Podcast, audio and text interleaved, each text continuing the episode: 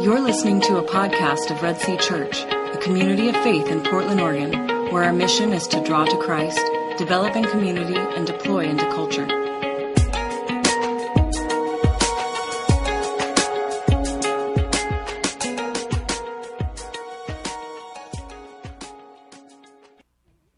Let's uh, let's pray. It's a good thing to do. Lord, uh, we just thank you so much for your word. I thank you, Jesus, for those parables. I thank you for the way that you teach us, the way that uh, you teach us very efficiently, Lord. You, you give us story, and um, we see finite words, yet you give infinite meaning to them, and uh, it draws uh, deep to our soul. And so, Lord, we pray today that the scriptures and the, those parables would, would speak to us and that we would find ourselves again in your story. And Lord, we just right now just invite you, uh, Holy Spirit, to move over us, to use your words as deep calls to deep. We pray, Lord, for a rich dwelling of your presence. And so, God, we just are so grateful uh, to get to seeing how great you are and then also to, to just continuously have that cascade, not o- only over your throne and in the heavens, but uh, what is happening there, what your will is there, that your kingdom would come here. And so, Lord, please speak to us, quicken our hearts, and renew our minds uh, so that we can be changed, Lord. As Tara pre- uh, prayed this morning, Lord, that that we wouldn't just listen, that we wouldn't gain more knowledge, but that we would leave here changed this morning. We love you so very much, and we place all of our hope in that, and we know that that never disappoints. So, Jesus, we thank you. In Christ's name, amen. Well, I haven't met all of you. I've met uh, many of you. Um, my name is Sean Garman, and uh, years ago, probably like 10 years ago, I got to watch God start a church here. And uh, it actually started out of my living room and uh, over on Syracuse Street. And so it's, it's really a great homecoming to come here and then to hear worship and to worship with you is like getting a really good home cooked meal and uh, just coming in and settling in. And there's a warmth here, so it's just really nice to be with you. And I really appreciate your faithfulness to following Jesus here in this community and, and to sharing him and, and to living as him here among uh, North Portland. So just really stoked to be here. Um, I'm here. My daughter's graduating from University of Portland today, so we're here to celebrate that. And and um, and along the way, Josh extended a, an invitation for me to be able to just be with you guys and and talk about Jesus. So that's kind of a fun thing to do. So, um, so I heard uh, last week, I think Royce was preaching, and he was using his iPad, and somebody s- said something, and I, I kind of got the feeling there could have been a glitch or whatever. So I brought my iPad. Uh, I've never preached from my iPad, so um, so I may just wing it um, because I don't want a bunch of glitches either. Okay. Um, I do want to say one thing. Uh, this is going to sound really terrible, and you're going to like maybe not even like me after I, I, tell you this, or disconnect from me. This is this may be like a speaker faux pas right now, but I came early uh, to pray with some brothers and sisters back here, and um, and before we started praying, somebody noticed that somebody crapped on the tree back there and you're like, oh my gosh, I can't believe he's actually saying this. But I just want you to know, like, I was saying the home cooked meal is a great thing and a great way to come home, but I also just, some things just don't change in St. John's. That's all I've got to say is people crap on trees around here. Um, so God bless you for being the strong Jesus people that, uh, that put up with that. And, and we, there's no joke, right? There's, the truth is, is there's lots of hijinks going on in the neighborhood, you know, where people spray paint on people's houses and all that. And the brokenness seems to be very clear. But I think actually those are actions. And, and why would I really go back to that story is, is to say this. I think there's lots of signs in our lives that we're unsatisfied. I think that's just one of those signs. I think we lash out and we do things rebelliously, and, and it, it's easy to see that crapping on a tree or on a building is maybe not symbolic of the presence of God. And as you guys have been studying, what does kingdom come look like? What does it look like to, to actually be with the king? What does it look like to be in his presence? Whoever the king is and, and his, his rule is where that, king, that kingdom is. And um, so today's scripture is going to be fun to go through because I think we're going to see some contrast. The other thing I really appreciate about today's scripture is I think it gives a full picture of the story. I think we're, we're, they asked me to pick any of those stories. I took the prodigal one. The prodigal one just seems to encapsulate just about everything in big chunk form with our relationship with God and, uh, and actually with each other that we'll see. So um, let's open up our Bibles or your iPad or whatever you're using today. But and then you know, in the last nine, ten months that I haven't been here, um, my eyes have gone really bad. So um, yeah, you know, I got glasses now, people. I'm getting older. Okay. Um, also, I don't want to neglect before we go into this, just to give you um, just a quick overview of, of what's going on now. So I got to watch God uh, start a church here, and that you're a part of that. And, and, and God's legacy goes on, right? It's a priesthood. It's not one priest, but it's a priesthood. It's people saying, I'm going to step into the things that God has for my life. So I'm going to be taught, and I'm going to learn to obey, and I'm going to learn how to live this life out with my family, and we're going to be servants in this area. Um, well, you guys this family was kind enough to send another portion of the family down to California. And so now we're doing it again. For those of you who don't know, we're planting a church in just north of Los Angeles. It's in a county called Ventura County. It's about a million people and lots of bedroom communities, um, about an hour, sometimes less, um, from Los Angeles. So there's beach, there's agriculture, there's mountains, but there's about eight towns that are that are really significant, and they each have their own character. Right now, so far, just to give you an update, we have three expressions. Um, you call them missional communities, we call them seed communities. We have one in Ventura, California, we have one in Camarillo, California, and we have one in Oxnard, California. We're just learning, and, and it hasn't been easy. Sometimes things look really spectacular and beautiful, and it's very pleasing to us. And the very next day, it looks like it could all fall apart. Um, but it's the mission, and it's exactly what, what you guys are here doing, we're doing down there. So, um, so the report is it's hard. Just because there's sunshine and we get to surf a lot um, doesn't take away that Satan wants to punch you in the face and hurt you, and, and, and we have sin, and we're learning how to all get along, and we're trying to live this out. So there's some struggle in it. And uh, so we could really use your prayers. Because believe it or not, on some days we want to give up. Have you ever wanted to give up? Want to stop being the family, stop showing up, stop being the Jesus people? Um, I think that's why today's uh, today's scripture is also profound in that when I say things could suck a little bit, or I talk about what's done on the tree, or whatever's going on as far as negative and broken and wanting to quit, we relate to that.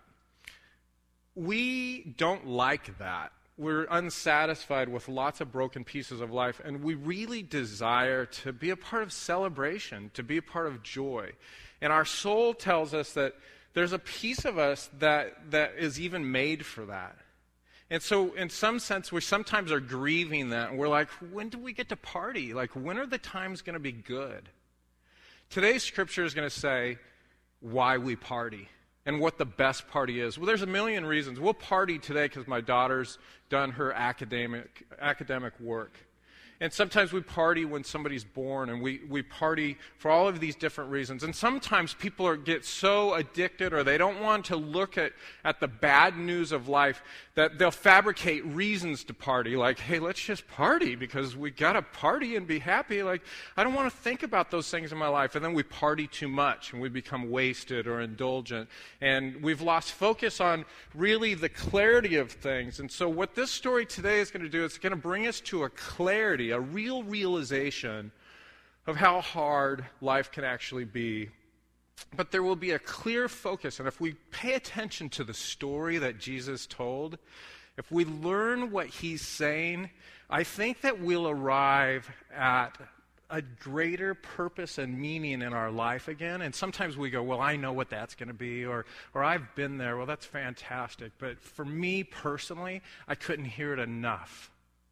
I need to hear the really good news as to why we legitimately get to be the party people on the planet, in our communities, in our families. What is a pure and holy party look like, and why would we get to do that? Because essentially, you know, Sundays are supposed to be parties. That's what worship is. This is why we worship. We're supposed to come in here pre amped up because we saw from depravity or we saw from brokenness God working. And sometimes it doesn't happen perfectly within seven days. But perhaps there's a sub story that we can bring to the throne to say, I've seen you working. I've seen you work before. I know who you are, God. And we get great encouragement off of that. Okay, let's give it a shot on this iPad action. The first, uh, let's look at verse 12 and 13. And what we see here is um, we see the son, the second son, become irritated. Um, he's impatient. He doesn't like the divine control. He's not. Um, he's not enjoying the father's estate, which I would say is the kingdom here. So, what's happening is he has a good father. And he's beginning to resent his good father. His, father has this estate, and he's clearly got plans. He's clearly producing good things in life, but he doesn't like the divine control. And, and this is exactly where we're at sometimes. We're like, yeah, I think I know the things of God, but to be honest with you, I just don't want God lording in my life. I don't want the oversight. I just want this independence. And so what happens is this son says, hey, I really like what's coming to me. Secretly and, and maybe mindfully, I murder you. I wish you were dead. Can I have my inheritance now? I don't want to wait until you're dead. Your ways are dead to me now. Give me what's coming to me now. I don't mind being separated from you. I don't want to be with you. I don't like the things you're saying here in my life. You know what the word prodigal means, by the way? He's about to go out and live up to the name prodigal. Prodigal means wasteful. He's saying, Give me everything. And here's the way it went in the, the Jewish culture. So when Jesus is telling the story to the people, they're going, oh, okay, well, that's the second son, so that means he gets, he gets a third of the estate. The older brother, because there's great honor in being the firstborn, which Colossians calls Jesus the firstborn, there's a special honor in that. There's this birthright that we've seen throughout of scriptures. The older son would get two thirds of that estate. So he's skipping around his brother and he says, Give me mine. I want to go party. And, and do you know what we call this? When we say, I want to be separated from the Father, and when we, we know it, and we're like, I'm not going to be in your presence, you're as good as dead to me, we call that sin. That's called sin. It's a dirty word. It's a word people absolutely do not like to be accused of. It's an element in our life that people absolutely don't like to admit We'll do everything to make sure that, that people can't see that part of our life. And, and here he is being emboldened and, and brash in his rebellious way to seek a gratification that he's not finding in the presence of his father. And so he really does this. And this is the way I would define sin is you're trespassing against the kingdom. You're criminal minded against a good father, a father that loves you, a father that's provided everything for you, and yet you are completely against him and his ways, and you are not minding offending his estate. That's what's happening here. And so when that happens, he is, he is not begged to stay. It's this amazing thing where we know God's will and God has been prelaying and, and portraying and laying out his will for his sons and his servants. And the son says, I have my own will. And we see in this story the father's not arguing with the will of the son, he does as he asked. When is the last time you said, I don't want your presence here. I think it's a contemplative moment. I think it's, if you're not spending a lot of time in God's presence and realizing the estate that He's set up for you called life and that He has provided for it, I think if you're not thinking about that, it, that's a dangerous spot to be. I think you should be seeking and searching the places where you feel fine without God this is a good place. I'm not so sure I even need God here. I'm not even sure I want God here. We minimize that economy. We, we minimize that sin. We say, oh, I do this because of this. It's not affecting anybody. The kingdom's going on. I'm still a part of the kingdom, but I'm doing my thing. So, this is not really going to work. yeah, I'm not going to punch a code in every verse, okay? Um, I knew I had glasses somewhere too. This is hilarious. Okay, yeah, I'm feeling 42. So he despises his father, and we say, Who is the father? And so he says, I want to separate from purity, from goodness. My father has standards. I don't like his standards. I just don't like the way he's running everything. He's, even though I just can't, there's no flaw in the Father, it's just, ugh.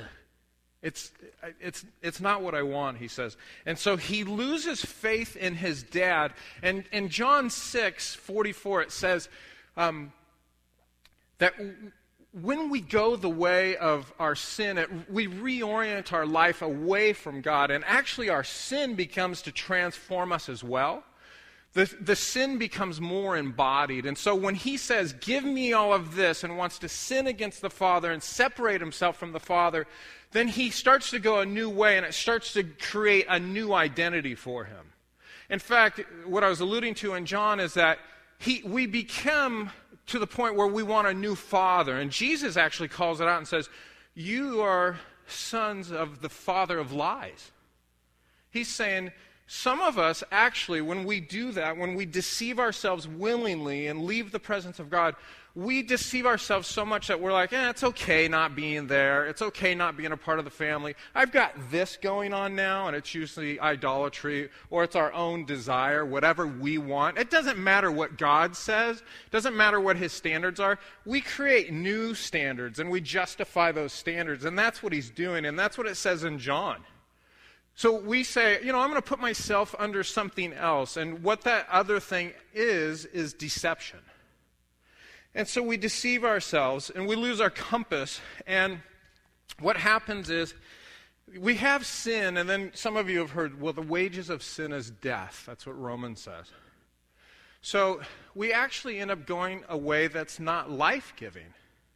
And so we leave the presence of God, which is life and, and everything you would need, all the sustenance, all, all of the self sustainment that God has and gives you in life. And we leave and we start to travel a different way. So here's one way to think about this When we decide to do that, and we all do this, it's like disconnecting, like the umbilical cord. I, we have, I have seven children, and I've been in there and, and it's gristly, and it's like, it's like really old licorice. It's like, but that's what we do, not with old licorice, but we're just like,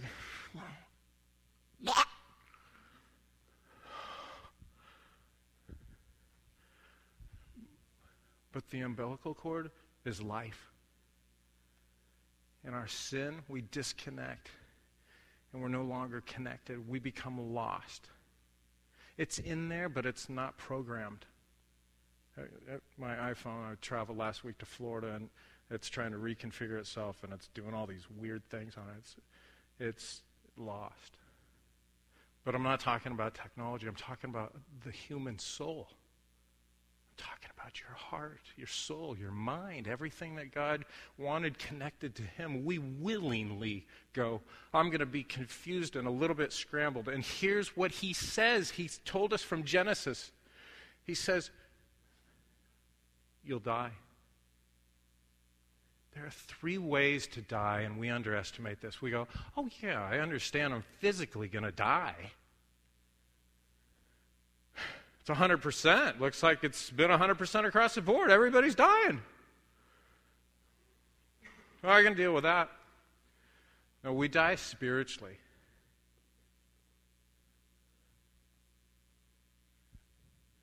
We die eternally. We die physically, spiritually, and eternally when we pull the umbilical cord, we already know that we're going to die physically, but we die spiritually, and then we, we will go to the abyss. Our sin is a problem. Death is a problem. It says in here that he gets to the point where he's like, I'm, uh, I'm going to perish. I'm just completely emptied out. I've totally wasted the whole estate. All of life is coming to its end, and here I am in a pig pen, and Jesus knows exactly how to tell a story. He says, He's come to the end of his rope. Can you Jews think of anything more despicable than to be working with swine, which we were taught was completely unclean and we would never be around? And here we are in the toxic pit of a pig pen. Here he is living his life so far from God that he attaches himself. If you look at the original language, it says, it says he glued himself. He cemented himself to this employer. The employer, it really implies the employer doesn't even like him. And we know this nobody would give him food. The employer doesn't even want to feed him. He followed a father of lies and has glued himself to the lifestyle, completely depleted his whole life, and now here he is in total unwanted. He's going to die. This is, this is where all of our sin takes us. We do this with sin. We minimize it, and then sometimes we compare ourselves to each other. Well, you know, I know I'm not the Green River Killer. He's a sinner.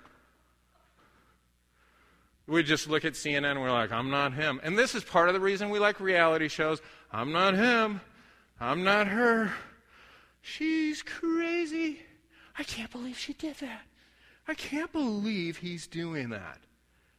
And we go, I'm not that bad. And then all of a sudden, somebody like Billy Graham shows up, and we're like, well, and I'm not that good. I'm not Billy Graham, and I'm not the Green River Killer. I'm spiritually middle class. That's who I am. I'll be spiritually middle class. I've unplugged the umbilical cord. Now I'm spiritually middle class, and I kind of dabble in like things that are pretty good and things that are over here, and God says that's lukewarm. In fact, you can say all the things you know when you come to see me. And you can even do a whole bunch. But did you know me?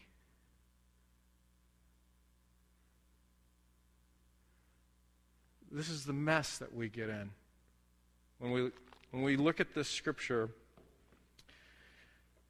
look at 14. He gets to the point where he's a part of a famine.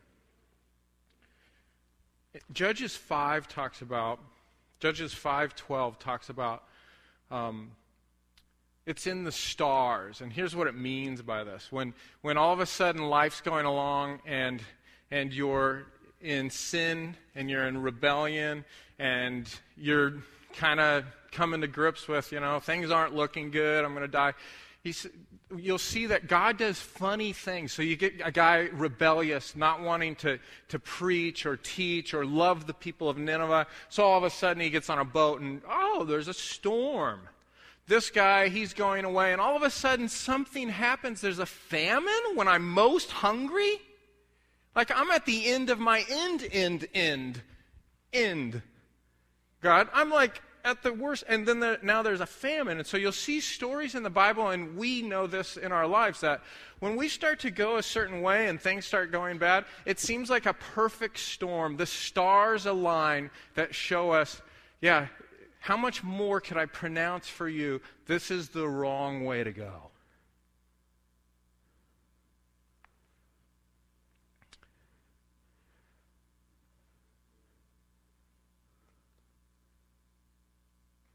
Here's another word sin, death, works. You know what he does when he's in the pig pen? He's like, this is why he glued himself to the other one. He's like, I got to make this work. This has got to, I got to work this out. Like, dude, you got to hire me. Like, I'm on, I'm on, instead of having the realization that he ends up having in the pig pen, he's like, I got to make this happen. We do this all of the time. We're like, I've done a few bad things and I haven't really, you know, I'm not the Green River Killer and I'm, yeah, sure, I'm not a saint right now, but, you know, whatever. And I'm just kind of working this out. I'm going to work this out. I'm going to make this happen if I can just get that job or if I can just get that girl. Or if I can just go to that one party and be seen, or if I could just buy that one item, or if I could just do this, if I could work this out, I could work this out. And then you know what? Sometimes we even go, you know, I am kind of aware of the stuff that I've done with you, God, and, you know, I want to make that up to you, God. So you, what do you want me to do? Rake that old lady's yard? Or, uh, you know, should I show up to church again? Or, you know, I've made two appearances this year, and, and I think they like me, and I'm just, I'm there. I brought beans to that potluck potluck or whatever, and, and you know, it goes on and on and on. It's like, uh, here's the situation. The sin transforms your life, it realigns your life, and then pretty soon you're kind of heading for death. And you start to know, I'm, yeah, I'm heading for some forms of holistic bankruptcy. It doesn't all happen at once. And it's this process where you just go into oblivion and you become um, without purpose and meaning, Ephesians 4 says. Like 17 to 22 talks about that, that we just start to lose our minds. And so we go, well, how do I get back there? What, what can I do to get back there? Like, I know that there's this sinful situation in our household or in our relationship. I really want to do a good job. The scriptures are very clear to say it's not works. You can't work yourself back to the Father, and you can't work yourself through all of these terrible, broken situations that your life has spun out on. You can't fix all the stuff as you're traveling back and trying to be back into righteousness. And, and you know the Father's standards, and you're like, God, you're perfect, and I can't get back there to you. And it causes shame. And sometimes things will look like they go good. Like, let's say his employment started working out, and, and then we get spun out for even a little longer because we think we're actually making the thing work. What is your success actually telling you? Is your success, is, is it God given? Or is it man driven? And is it glorifying God? And is it, is it drawing you closer to Him? Or is it just allowing you to stay longer away from Him? So, sin, death, three ways to die. Works. We try and work it out. It's impossible. If you've done even one thing wrong, it, you're not in the presence of God. This is bad news. You guys are like, no, duh. Wow, you're really giving us a nice story today.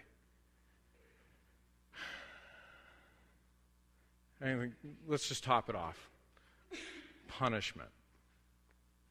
Not only do we sin and we come to grips with this failing way where life is evaporating out and life is dissipating because we're making all of these choices. We've realigned and, and reordered our own life and we're making our own decisions. We did. We just, you know, finally we're not under the divine. We're just living life and we're looking at each other and I'm not as bad as them and we're justifying it. It's like, you know, my porno thing and my marijuana or, or uh, my greed or the ways that I'm making my own life. Like, you know, we minimize that and it's like, it's not affecting other people. And so here we go until we run into this word. And here's my confession to you I preached here for probably nine years.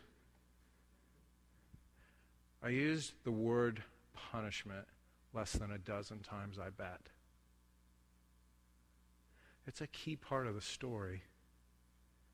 It's what you deserve when you transgress, when you trespass, when you do crimes against a holy father, when you flip God off in every possible way, when you rebel, when you take what He's given you and you squander it, your life, the purposes that He gave you, the reason to live, we deserve punishment. There's one side of the story, and I've been thinking about this the last two weeks. Resurrection's fun to tell everybody about resurrection. But I think punishment needs to go here. It's kind of hardcore. But we deserve to be punished. God, that's, that's harsh. That sounds terrible. What kind of God, and you should be asking yourself this, what kind of God can uphold that kind of standard? What kind of God is completely blameless and holy and pure? What kind of God does not even deserve any of that trespass and that criminal actions against him? Is he worthy?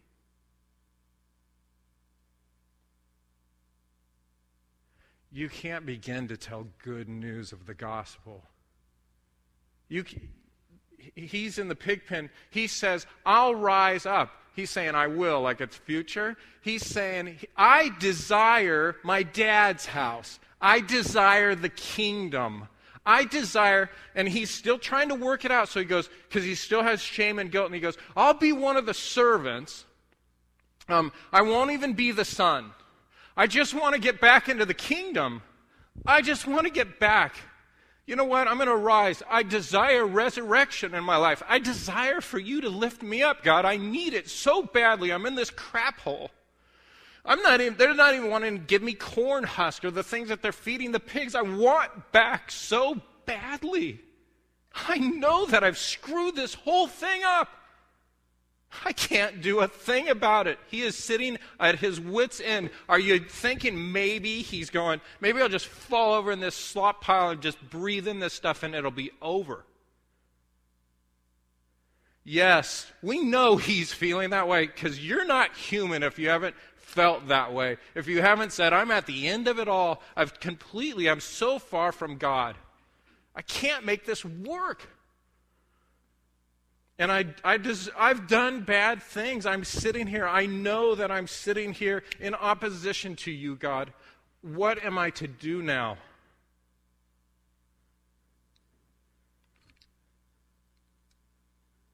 You're to believe him. You're to trust his ways. You didn't at first. Or you did for a little bit, and you inherited the kingdom, and you went, gosh, the kingdom's pretty killer and you got wooed away by a father of lies. You got wooed away by your sin and your deception. And you blamed it on all kinds of stuff, even the church and pastors and Christians and, and people. And you found yourself out here.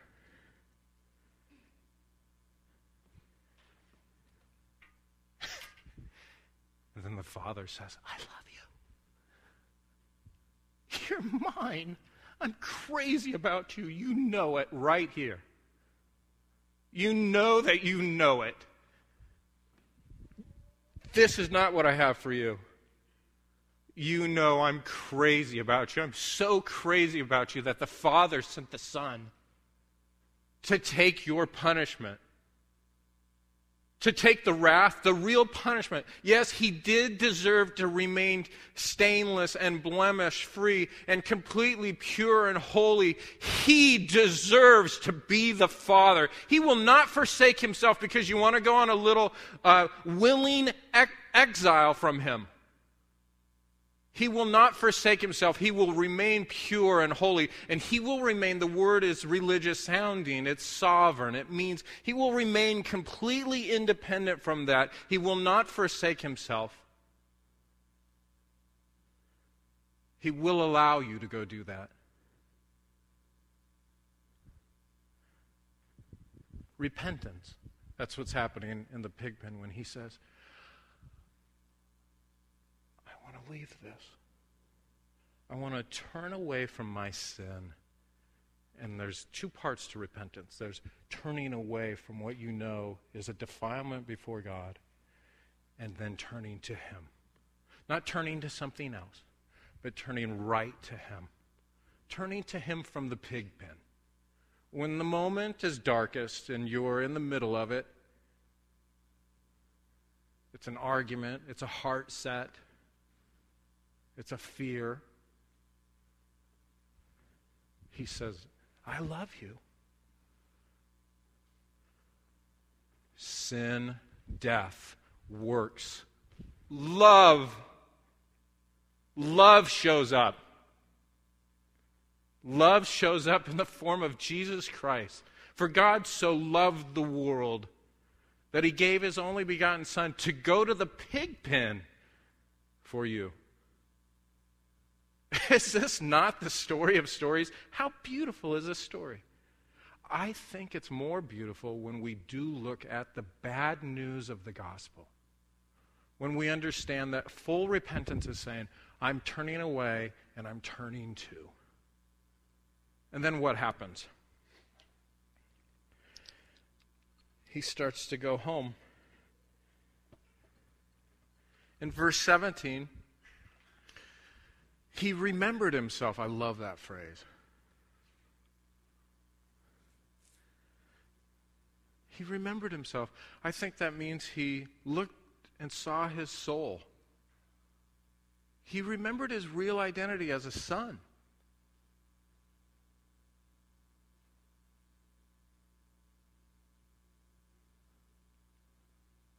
As a daughter, as his. He desired not only resurrection, he desired the kingdom. And so he decided to make a move towards the Father. Do you know this about God? I've learned it over the years. It's not anything tricky. When I travel one inch back to my Father, my Papa, he goes the whole rest of the way. That's love. He's not making me work back to him. He's saying, Show me your heart. Show me your repentant heart, and we will cruise. We are back in again. You kidding me? I see you from far away. You're far from me. When you turned and you, you realized the betrayal, the criminal actions, and you realized where you were, when you started coming back to me, I went running, undignified. I'm the king of this joint, and I'm running to you. You walk, I jump. You give me an inch, I'll go the whole mile. And what happens in this story is the father meets the son, and he embraces him. And he kisses him. He doesn't give him a big inquisition. He doesn't say, You realize how much you hurt me, right? You realize how, what a defilement you are. You realize I shouldn't be in here. In fact, I should just flick you off the planet. You realize what a low down, gravy sucking pig you've been, right? Crapping on trees and spray painting stuff and putting dope in your life and, and sleeping with people outside of marriage. You're doing all of these different things that were against me. You've lived so long against me. And and Christians, in case we're thinking we're not a part of this, you lived five minutes against me. You live five days and five months. You've been living against me. And he says, What do I got for you? I got hugs and kisses. it's okay for God to be pure and to allow punishment, a death punishment, for those who defile against him. He's God. I know it's hard for us to go, yeah, that's okay. Guess you can be God. It's okay. We deserve punishment. Okay. And then we really love, but he loves us. We need to think about the ways that we're offending the one that loves us. Here's what Deuteronomy 6 says. No, Deuteronomy, I'll get it to you later.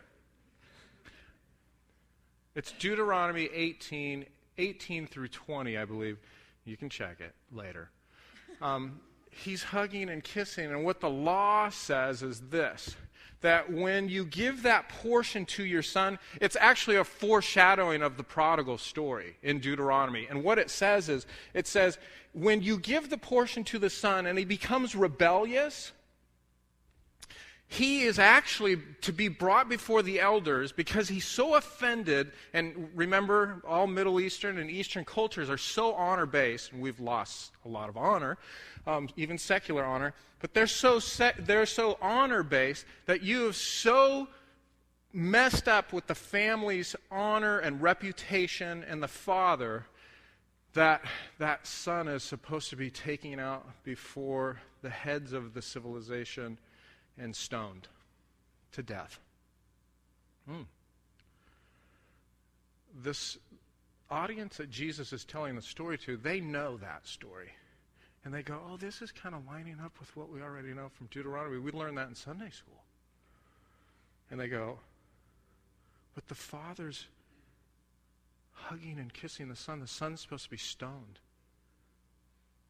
The Son deserves death.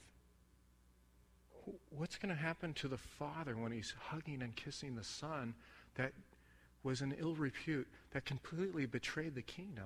What's going to happen? And those, those people listening to Jesus tell the story, and here's what happens they start to have the understanding that father's not only hugging and kissing the betraying son, the wasteful son, he's being stoned to death with him. That's a picture of the cross of Jesus Christ. Where all the death and the punishment and the wrath that you deserve, when God brings you back, he put his son in your place, and he died in your place. It's called the Great Exchange. And so, all of the things that you've thought about this morning, all of the ways that you're currently betraying God, the ways that I'm currently betraying God, God has wrapped his arms around us, and he's wrapped his son's flesh in our place, and his son has died and been buried and was resurrected on the third day. That's what this story is about. That God will bring victory to your life. That God will bring a desire for you to go back. And we know that there's also a famous part that we don't have time for, where there's, when the son gets back, the dad says, reinstates, and make sure that he knows, you never lost your place with me. You're not coming in as a servant. Get the robe. The robe from Isaiah 61 says it's a robe of salvation. You've been saved. You've been saved from your ways. You've been saved from that economy. You're back in the kingdom. You get the robe and you get the ring. The ring says you're in the family and you get shoes. The servants are barefoot. You get shoes. And you know what the shoes were a sign of in that day and age? Freedom. You get freedom. You're a free man, son. You're not going to jail for this. You're not going to die for this. You're going to live forever in the kingdom. This is who you are. And then his brother's standing there, and he comes in and he says, What's up with the party? The dad says, My son was dead. My son was lost, and my son has been found. This is why we party. And his son's going, how come we never partied before for me? I've been obeying you. I've been here with you the whole time. He looks at his son, probably grieved, and says, You haven't known that this is the way we've always been? You've had all of this. And so both sons find out that they both deserved the pig pen. And the church needs to learn from that, right? The older brother is, is going, I've done all the right things all the time, but with complete wrong heart. I thought I was better than him the whole time, and I was really outraged that he went to New Orleans and Palm Springs and Vegas and wasted all of daddy's money. Where is our hearts? Are our hearts waiting like the Father for those lost ones to come home? Furthermore, are we the people that go to the pig pen to love and talk through and have coffee with our brother who has gone far away?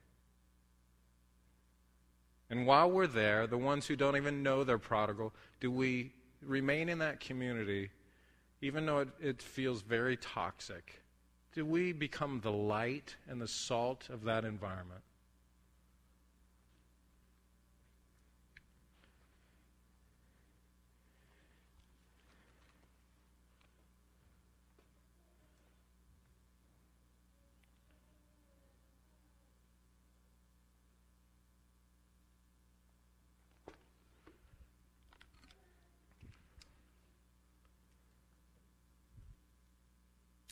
Where are you at this morning? Do you realize you need Jesus because you're on the way back from rebellion? Has rebellion actually crept on you, up on you, and you're not on the road back to the house, but that you're at the house and you're bitter? That you're not enjoying the kingdom? Red Sea is an extension of the Father's house.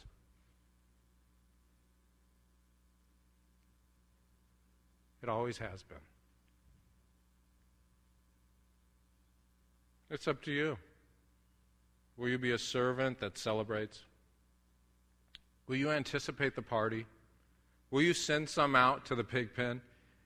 And will you party like there's no other reason to have joy and celebration than when those who were dirty and toxic come before the Lord to say, I'm sorry.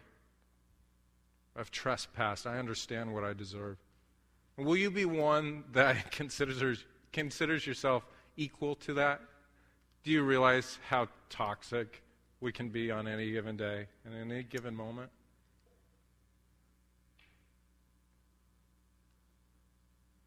This is an extension of that house where the ones who are coming home get hugged and kissed. The ones who are at home that are bitter, you need to realize what the home's about. Let's pray. Lord, Jesus, you are the way.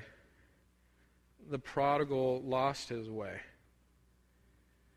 You are the truth, and the prodigal followed lies and wasted the truth. There was no place for the truth in his life, and he was done following you. And we sometimes know that there's severe consequences to our death. We don't always realize what's happening eternally or spiritually. But Jesus, you are life. So, Lord, we come to you this morning a little closer to you. Holy Spirit, I pray that you would spur us all to spend less time in the pig pen, to spend less time trying to make things work, and to spend much more time reveling in that our Father is good and that his kingdom, his estate, and his plan is wonderful. And there's no other place we'd rather be. And for those of us who get annoyed at the same sin we hear out of a brother or sister, or the fact that we're unwilling to go somewhere. We've stayed at the estate. We didn't go to find our brother, we stayed thinking we were doing everything right. Convict us, Lord.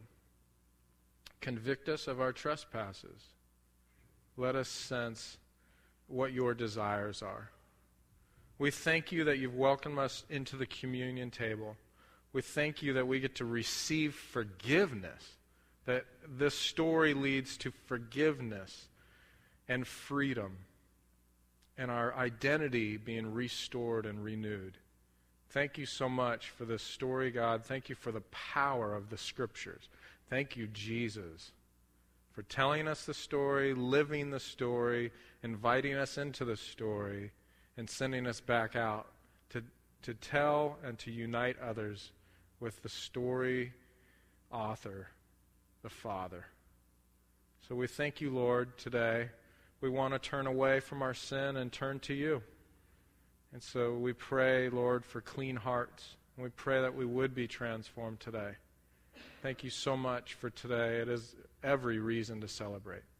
And Lord, if there's someone in here who does not understand that they're being invited right now, I pray, Lord, that you, Holy Spirit, would move and invite, even if they've heard the story before, even if they've been in church.